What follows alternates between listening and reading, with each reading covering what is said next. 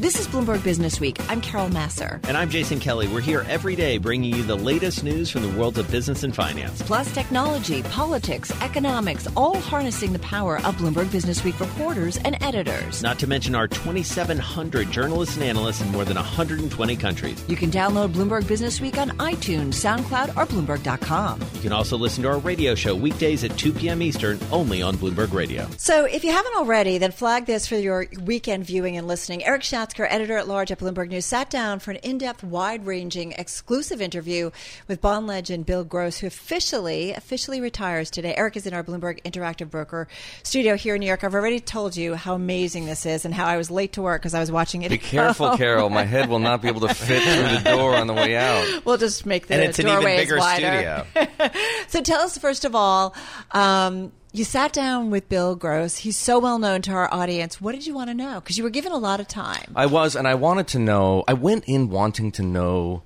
the things that Bill hadn't talked about. So, for example, I asked him, and this is the question that yielded the most interesting answer. I asked him whether all of his personal travails, we've read about his nasty divorce, we know about the way in which he was kicked out of the firm he co-founded, Pimco. And those are tough to take for anybody. So I th- I think I asked a fair question, which was, you know, did it affect your performance? Was some of the trouble you had putting up good numbers while at Janus Henderson the result of these personal ordeals? And he said, actually, no. Um, I've got Asperger's syndrome. And Not what you're it helps me right? compartmentalize. Yeah. And I'm sitting there thinking, hang on a minute. I remember in the back of my mind a reference that Bill Gross made in an investment outlook that he wrote in February of two thousand sixteen, in which he talked about Michael Lewis's best-selling book, The Big Short, and he made reference to Michael Burry, one of the heroes of that book. And there was this, this it, it was a cryptic reference. He talked about how he shared an affliction with Michael Burry, as well as an admiration for him. And so I thought, hang on a minute, is that what you're saying? And he said, yeah. He said, that's that's what I'm, that is precisely what I was saying then, and that's what I'm talking about now.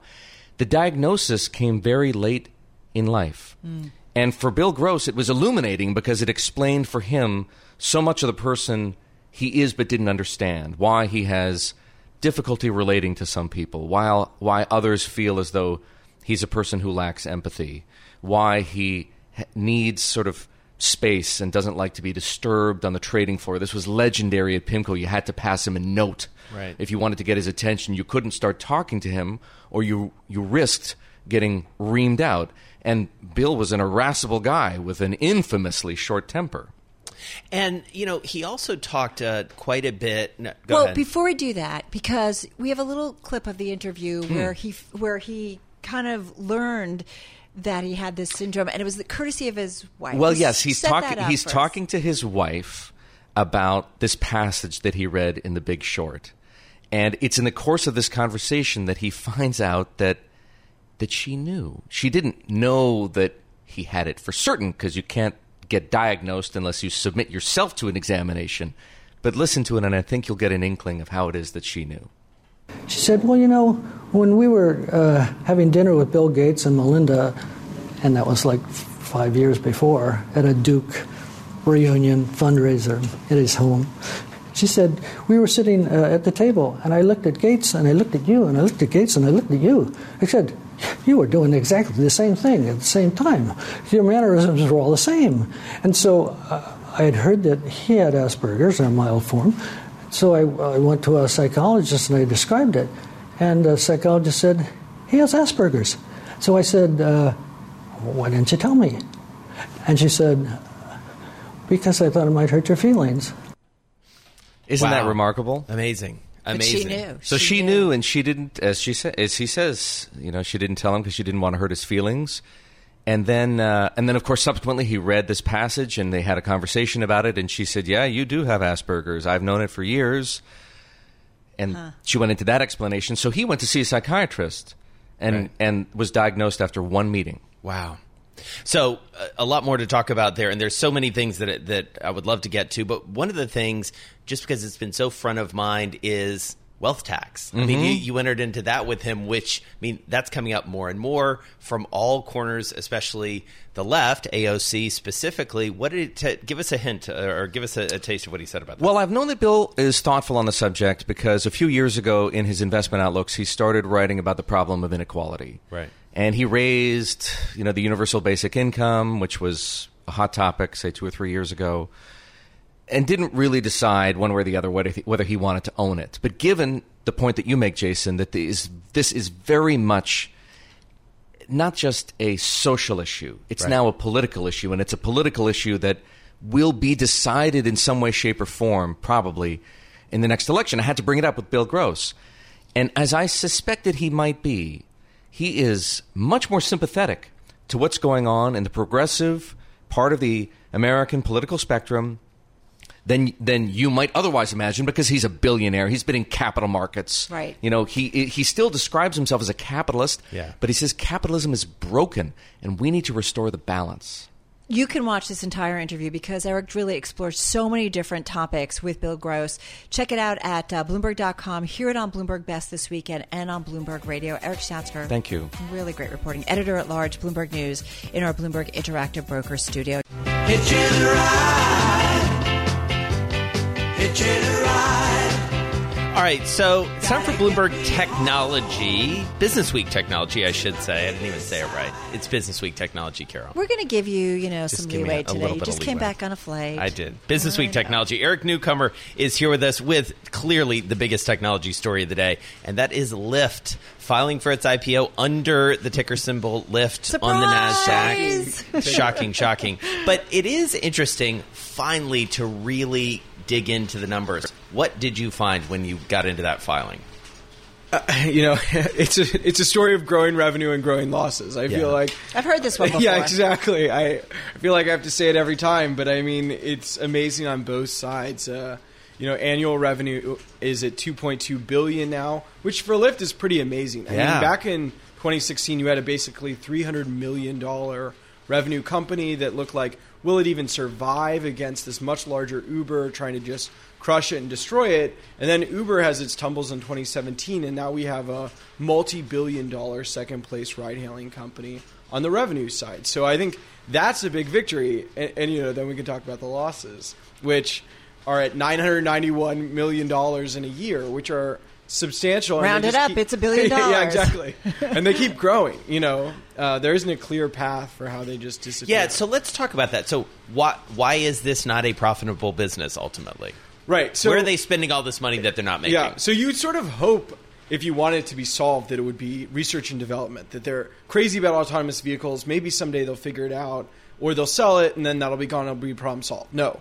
Like, the major cost here is cost of revenue, mm. which is costs associated with just doing the business, mm. providing insurance. So a lot of their costs are just getting getting drivers on the road and passengers working. So that's a lot more worrying than if it were research and development. I think ten percent is R and D, and they're spending a lot on marketing and everything like that. And then the question will just be, you know, do you retain, you know, the value of the marketing you spend because you've gain those users, do or you they? Have to keep spending. Do they?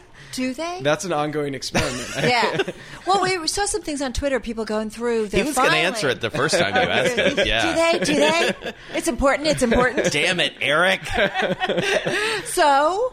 I mean, you know, the, the I think Uber will be interesting because it does seem like the losses there have somewhat leveled out at a huge number. You know, you, they get to a billion. There's so many different ways to slice Uber's losses that I'm, I don't even. Uber like, or Lyft? Who are we talking we're about? We're talking now? About Uber now. Okay, I'm, okay. I'm saying Uber has gotten so big that right. the loss has sort of started to hold somewhat steadier. It's not going to, like, you know, it's, it's limiting around a billion. You know, it it depends how you measure it. But, but I think there's some upward ceiling on how much they'll lose, and the revenues keep growing, then there's a hope that they can outrun them. The thing I, we have to ask is, because the cover story of the magazine this week is all about peak car, right? We talk about peak oil, peak car, whether or not global auto sales have really kind of topped out. And one of the big reasons is they just talk about, you know, ride sharing really growing in places like China or Beijing, where you've got, it's expensive to have a car, and you have more and more big cities imposing kind of charges if you want to be in the city proper. So could we see at some point, maybe it's going to take a few more years,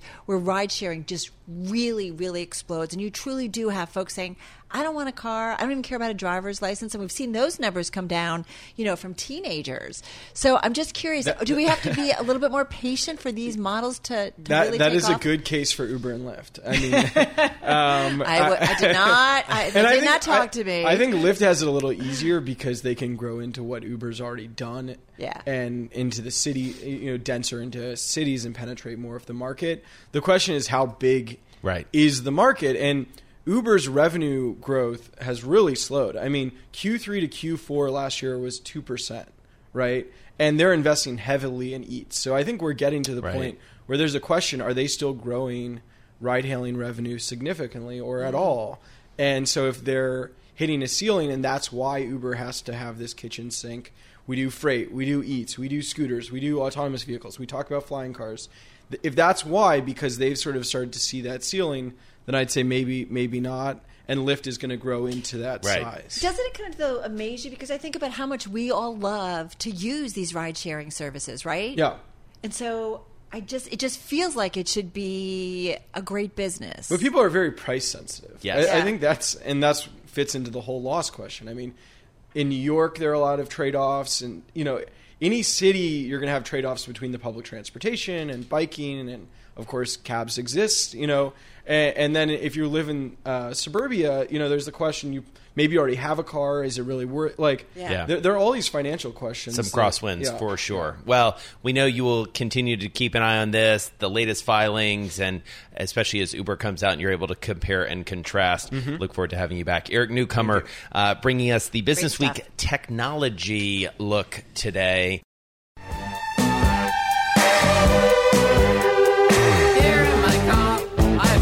So this week's issue of the magazine, you heard us... Um, Am I still in Berlin? No, this is totally it. Uh, this week's issue of the magazine asked the question, basically, have we hit peak car?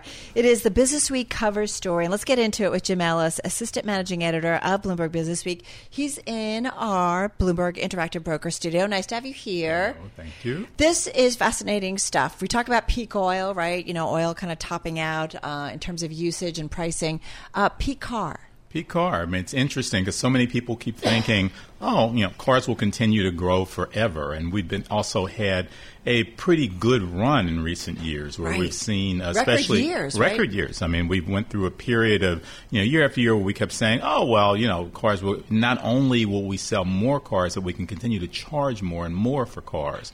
And now we've sort of hit a point that we're calling peak car that um, suggests that not that the automobile goes away, but that we're hitting a, a, an inflection point because there are alternatives now to cars increasingly that um, will mean that we won't sell as many when the cycle comes back the next time around. What's happened? A big thing is mobility is suddenly becoming the issue rather than just owning a personal car. Lyft I P O today. That's it. And people want to go from A to B, and they're increasingly saying, well, it doesn't necessarily have to be in my own vehicle. Part of that is simply because vehicles have gotten a lot more expensive. I mean, the average cost in the U S this past year was almost thirty-eight thousand dollars. I mean, so the industry was... That is was, amazing. The, I mean, the, this, I'm showing my age here, but like, that is... Yeah. I, if I think about like when I was wanting a car when I was sixteen years old, like thirty-eight thousand dollars might as well have been like a million dollars. Well, right? That's one of the reasons that um, younger people are now postponing driving longer. I mean, it used to be if you were sixteen years old, one of the first things you did after your birthday was running to get a driver's license. What we've discovered now is that last year, you know, less than a third of sixteen-year-olds went and got a driver's no license. No kidding. And that's, isn't that amazing? And that's just in the, you know, basically fifteen years prior, you were up at a half yeah. of kids who are doing that. That's also being replicated not just here, but in Britain it's the same thing. They're down to where it's close to a quarter of people who are eligible to get a driver's license aren't getting them. So this later, this postponement of driving is also hurting, and also the reurbanization. that we're seeing all over the world. I mean, we're basically, it used to be you had to have a car if you want to go someplace to, yeah. to do things. Now, younger people want to live in center cities again. Mm-hmm. And more and more of the world's population is moving to these mega cities. You, you leave New York and you say, oh, New York is big, but you compare that to you know, Beijing. Beijing is bigger than both New York and L A together. And, you know, and it's just one of a number of large cities. It's not the largest city in China. I mean, it's it's right. just an amazing sort of transformation that's going on in much of the world. And as more and more people live in smaller, smaller spaces, they can actually share rides and they can use ride-hailing services a lot more effectively and cheaply than, you know, uh, than just owning your own car. Well, you also talk about congestion charges in cities, right? We see that. Uh, we've heard about it a lot in yeah. terms of London, but we see it in other cities. We are now talking about it here in New York. Yeah, I mean, the idea that, you know, for various reasons, some some places want to have congestion pricing simply mm-hmm. because they say the pollution is so bad. We've got to uh, stop the pollution, so therefore we want to keep cars out. I mean, that's a thing in uh, Beijing. Right. Some places say, well, we, you know, it's just the idea of the sheer traffic that's here. That's one of the, the drivers here in New York. We've got to figure out some way to keep all these cars out of here. But now we're saying it's not just Beijing anymore. It's Shanghai. It is um, Madrid. It's, I mean, there are all sorts of towns are looking for ways to charge you to drive into city center cities because that's a way to keep you from doing it. I mean, basically now right. to drive into central London, it costs eleven and a half pounds, which wow. is close to fifteen dollars. That's a lot. That's a lot of money, and it adds up during the day. And in Beijing, they're actually um, – you know, sort of, they restrict the number of cars that you can actually buy. They figured out a different way to do it. I mean, they say, oh, well, you know, you, you, yeah. maybe you can pay it, but you can't. Because there's a lottery, the, right? There's a lottery to get cars, and the lottery is much lower than you'd expect. I mean, the lottery now is only allowing about one hundred thousand new cars per year to be licensed in Beijing. That's a, that's a, a, a town of over twenty million people. So one of the interesting things, we only got about a minute left, but one of the interesting things about uh, one of the stories uh, in this issue is that the auto companies, though, and of course maybe they're going to say this, but like, look, it's going to be fine. We're going to figure this out. What was your takeaway from that, and do you buy it? Talking their book a little bit, though. Uh, well, I mean, they're all saying, oh, you know, the number will go up, but the, at the same time, you, you sort of follow the money, the right. money that they're investing. They're investing heavily now in mobility services, you know.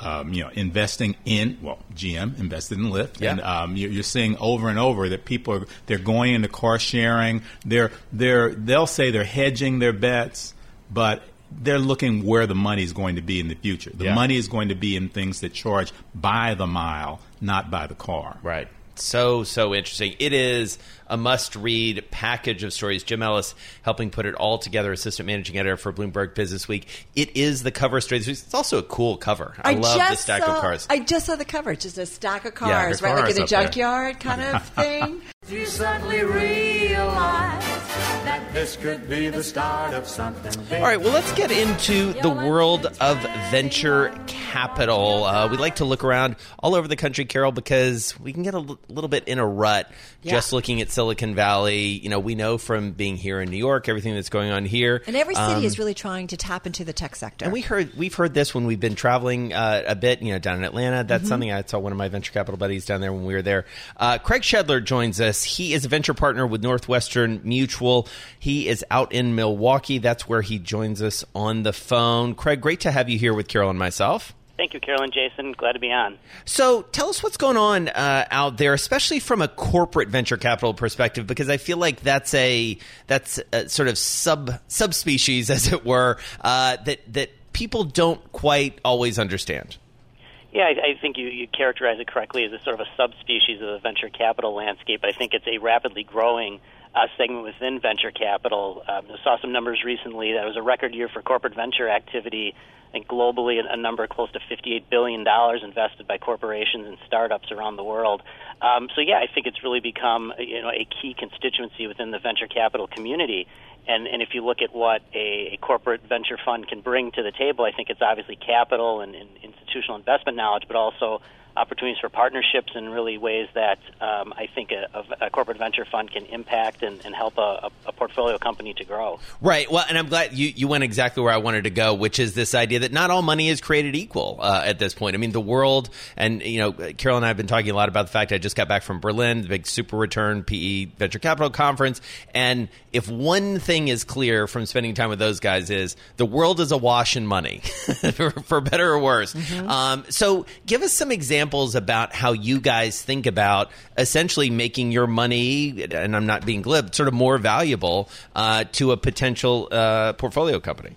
Yeah, you know, I, I think it, there's a few different ways. I mean, first of all, um, you know, we bring the knowledge of, of, you know, for companies that are looking to sell into large enterprises, uh, we can help navigate a large enterprise and understand what it takes to sell into. So if you're trying to sell into, you know, say a Fortune five hundred company, you know, we can be helpful with that and understanding how to navigate various organizations. Um, and then secondarily, you know, just being able to bring the, the resources of our company. So if it's something focused on financial services, you know, how can we be a potential partner, um, you know, either as an early customer or somebody that's a go-to-market partner. Uh, so I think there's really a variety of ways in which, you know, we can be helpful to our portfolio. Hey, so what kind of uh, interesting trends, investments, startups are kind of coming your way at this point? Because I do think everybody is, you know, kind of going after somewhat similar things. But I'm, I am, I am curious to see if, you know, you guys have noticed something else where maybe you can specialize in and invest in and cultivate within uh, Milwaukee.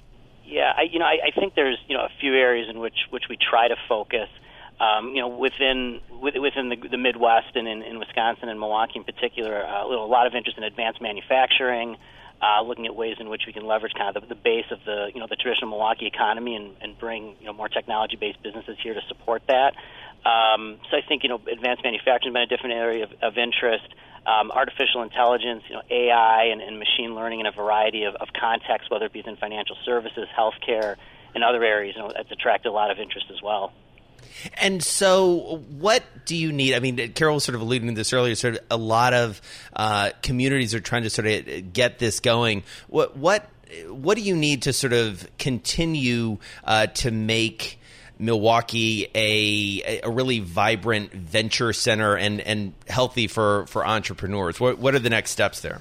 You know, I, I think there's always, you know, entrepreneurs will always say there's more need for capital, and I think if unless you're in Silicon Valley or in New York, Boston, or a couple other areas, I think there's always a feel that there's a need for more capital. So I think the, you know, the opportunity for venture investors, either locally or to, from other areas, to come in and find good opportunities is here. And I think there's, you know, lots of businesses always looking to to raise money. So I think capital is one part of it. Um, I, I think other entrepreneurs are always helpful. I think if, if you look at a lot of emerging tech ecosystems, they are generally, um, you know, greatly advanced by having a successful exit. So if there's a, you know, a technology company that grows and is either acquired for, you know, a substantial exit or that that goes public, uh, I think those things tend to be sort of the, the, the epicenters of additional activity, whether that be more angel investment, um, you know, a whole host of technology uh, experts that then go out and form companies on their own. So I think those are a couple of the key ingredients that are really important for, for Milwaukee and for other tech ecosystems looking to grow. Hey, Craig, what does it also tell you about kind of in terms of the flows you're seeing or the ideas that are coming up and the amount of money to invest in things? Does it tell you anything about kind of the general health of our economy at this point? And just got about forty seconds left. Yeah, you know, I, I think it, it, it does say a lot. And I think, you know, people talk about are we late in the cycle? And I think there's some indicators of that. But I think overall, I think it generally shows good health. You know, investors um, that look to commit to funds continue to invest in ventures and asset class. And I think, you know, valuations have, you know, I think sort of leveled off, which I think is always a good sign. So I think overall, um, signs point to, to to continue positive growth. So you a Bucks fan? How are you feeling about the Bucks these days? Hey, it's hard not to like the Bucks when you're the, when you have the best record in the N B A. Things always look good. Well, I mean, you've also got the most exciting player by all accounts, right? I mean, it's amazing to watch. And a new arena, so you put that together with a good team, and it's a good combination. Yeah, it's funny. We've spent a lot of time with uh, some of the owners of the team who obviously mostly are here in New York, and they, they've invested uh, pretty heavily. All right. Well, yeah. Good luck to you on that front. Always good to catch up. Craig Schedler is venture partner with Northwestern Mutual joining us on the phone from Milwaukee. Fascinating to hear what he has to say about in terms of money flows and where they're putting it and what it says about the economy. Plus the Greek freak. Go Bucks. Anyway. You're listening to Bloomberg Radio. I'm driving in my car. I turn on the radio. How about you let me drive? Oh, no, no, no, no. Who's gonna drive you home? Honey, please, I'll do the driving. Drive on. Excuse me, I want to drive. She drives me crazy. Just drive, baby. She drives me crazy. It's the question that drives us.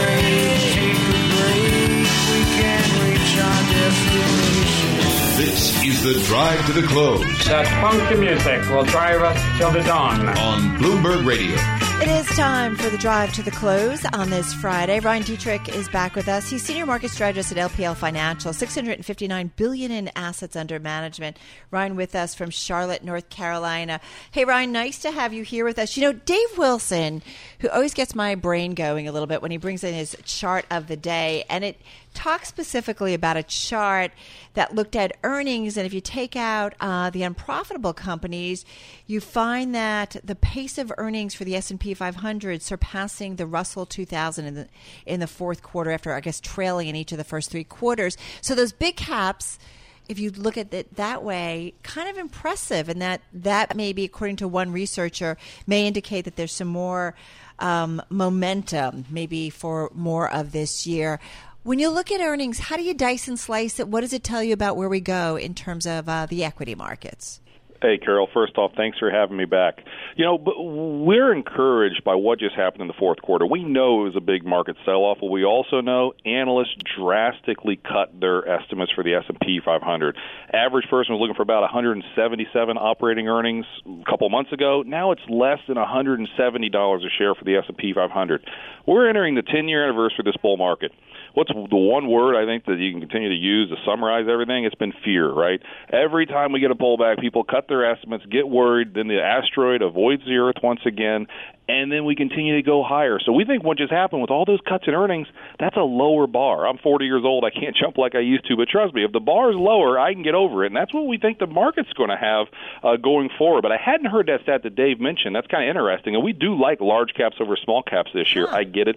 Small caps have definitely bounced more. They were hit harder last year. Right. Later in the cycle, you mentioned that steepening yield curve uh, that's starting to happen. Some of those things can help large caps over small caps. That's kind of how we're positioning our portfolios and models for our investors this year. Well, and Ryan, I, I like what you said about sort of readjusting expectations and things like that, because I, I feel like if we went back and talked to ourselves four or five months ago and said, this is where earnings estimates were are going to be, we would collectively freak out and be like, oh, my God, we're going to be in a, you right. know, in a recession. I talked to myself this morning, actually, you, you just about you, that. You went back You went back to yours. You went back to November, Carol. I'm like, hey, November, Carol, this is what's going to be going on with earnings. Um, but, Ryan, don't you think that like the, the market has, has sort of gotten yeah. okay with this in sort point. of a strange way? No, I think you're exactly right, Jason. I mean, talk about what you think to yourself. Just think back on, you know, Christmas Eve. If you'd say we're up nineteen percent, I think you, you probably think you're crazy talking to yourself. But but it's reality. It's what happened. And the uncertainty over the Fed, what it's going to do, the government shutdown, uncertainty over China and trade, all those things are starting to become resolved, and that's why we bounce like we have. Now, Carol, I know you know you like when I talk technicals. We'll talk about that for a second here. Advanced decline lines, how many stocks are going up versus how many stocks are going down. The N Y S E advanced decline line just made a new all-time high earlier this week. That says market breadth. More stocks are participating in this move. That is usually is a sign that eventual price follows and makes new highs. We saw this in twenty sixteen. Breadth broke out well ahead of the S and P five hundred making new highs in twenty sixteen, and it was a sign better things are coming. I see some similarities with twenty sixteen where breadth is breaking out, and I think it means eventual new highs probably will come sometime in the second half of this year on the S and P five hundred. You sound rather positive. And optimistic. Well, yeah, you're right. I mean, you know, I know it was only guys last month, and we kind of said the same thing that, hey, we don't think there's going to be a retest. Believe me, this is the early part of, I'm sorry, the easy part of the bounce. The next ten percent yeah. is not going to be just super easy. You know, put to call ratios, investor sentiment polls, there are some optimism coming in from the historically low levels we saw late last year. But just still big picture, like I said, with those earnings cut, when we have uh, pullbacks, everyone gets worried. It's going to be rocky. We're late in the cycle. There's going to be more volatility. But the bottom line is earnings do drive long-term stock gains. We still, you know, earnings estimates, I think, are about three or four percent approximately gains this year on the S and P five hundred, what people are looking for. We think, you know, six or seven percent earnings growth is likely and could happen as China gets resolved and more confidence comes back. Companies invest in themselves using CapEx to extend this ten-year economic cycle. We still think there's maybe a year or two left of growth at least. And what could get in the way of that? I mean, you talked about all these sort of exogenous mm-hmm. things going on, geopolitical and whatnot. But, you know, we were talking at the top of the show with uh, Joe Weisenthal and Dave Wilson, who, uh, who Carol's already mentioned and who you know, about the fact that, you know, the market was sort of like, okay, wait, uh, yeah. uh, with a backdrop of a whole lot of turmoil. So what's going to really freak folks out? Right. Well, I mean, I think it's kind of some of the knowns. It's the China stuff, right? If yeah. that were to dissolve, that could be an issue. And the global slowdown. I mean, it's it's real. I mean, Europe is slowing down. China is slowing down. Japan is slowing down. The U S has been slowing down. Now, you look at the year-to-date gains, you'd never know it. Uh, but still, the global slowdown could continue after we get a resolution with China. Most That's why, you know, the manufacturing numbers today were, weren't that great overall, yet the market's up. And here's a fun stat for you guys. You think about the worst sell-offs. What happens on Fridays? Market gets killed. Well, today's a Friday again. So far this year, I'm assuming we're going to finish green the next five minutes here. The S and P five hundred on Friday this year has been down once. There is buying risk appetite ahead of weekends. It's happening again as we speak. Interesting. That is the market's way of saying, hey, we're not worried about over the weekend. We're going to be buyers, and that's usually a good thing. Yeah, that's actually interesting. That's a really kind of interesting going, point. Right, going into a weekend, and you often have seen investors kind of back off because they're a little bit nervous. I do also feel like U S China took a back seat this week to some extent. I mean, there was conversations and so on and so forth, and there's some movements. But I do feel like we're kind of waiting to see if ultimately we get some deal done, well, signed. There's, a, yeah. all, there's memorandums of understanding or what have you. Well, right? There's talk until, of a potential Mar-a-Lago summit yeah, uh, right. later this month. But you so. want to kind of start seeing, like, all right. Some we, real tangible. Exactly. Yeah. Like, mm-hmm. Let's do it already. And, you know, you're right. And, and honestly, hey, who broke that story? It was Bloomberg, right? So good job, guys. But nonetheless, if you look at under the surface, copper. Copper is breaking out. China's up over twenty percent this year. The fact copper is breaking out to us says, hey, the global economy might be doing a little bit better, and China uses more copper than anybody. So that's, again, the market's way of saying maybe there's some type of positive resolution on the horizon uh, with uh, that industrial metal doing so well so far this year. All right, going to leave it there. Ryan, thank you so much. Really appreciate it. Ryan Detrick, he's Senior Market Strategist at L P L Financial, six hundred fifty-nine billion dollars in assets under management, joining us on the phone from Charlotte, North Carolina. I was just taking a look at copper. It looked like it bottomed uh, on the twenty-seventh of last year, and it's had quite a big bounce back. So that's an interesting point that he makes. I'm just trying to see what it's up. Uh, almost ten percent. Thanks for listening to Bloomberg Business Week. You can subscribe to the podcast on iTunes, SoundCloud, or Bloomberg dot com. You can also listen to our radio show every weekday at two p.m. Eastern, only on Bloomberg Radio.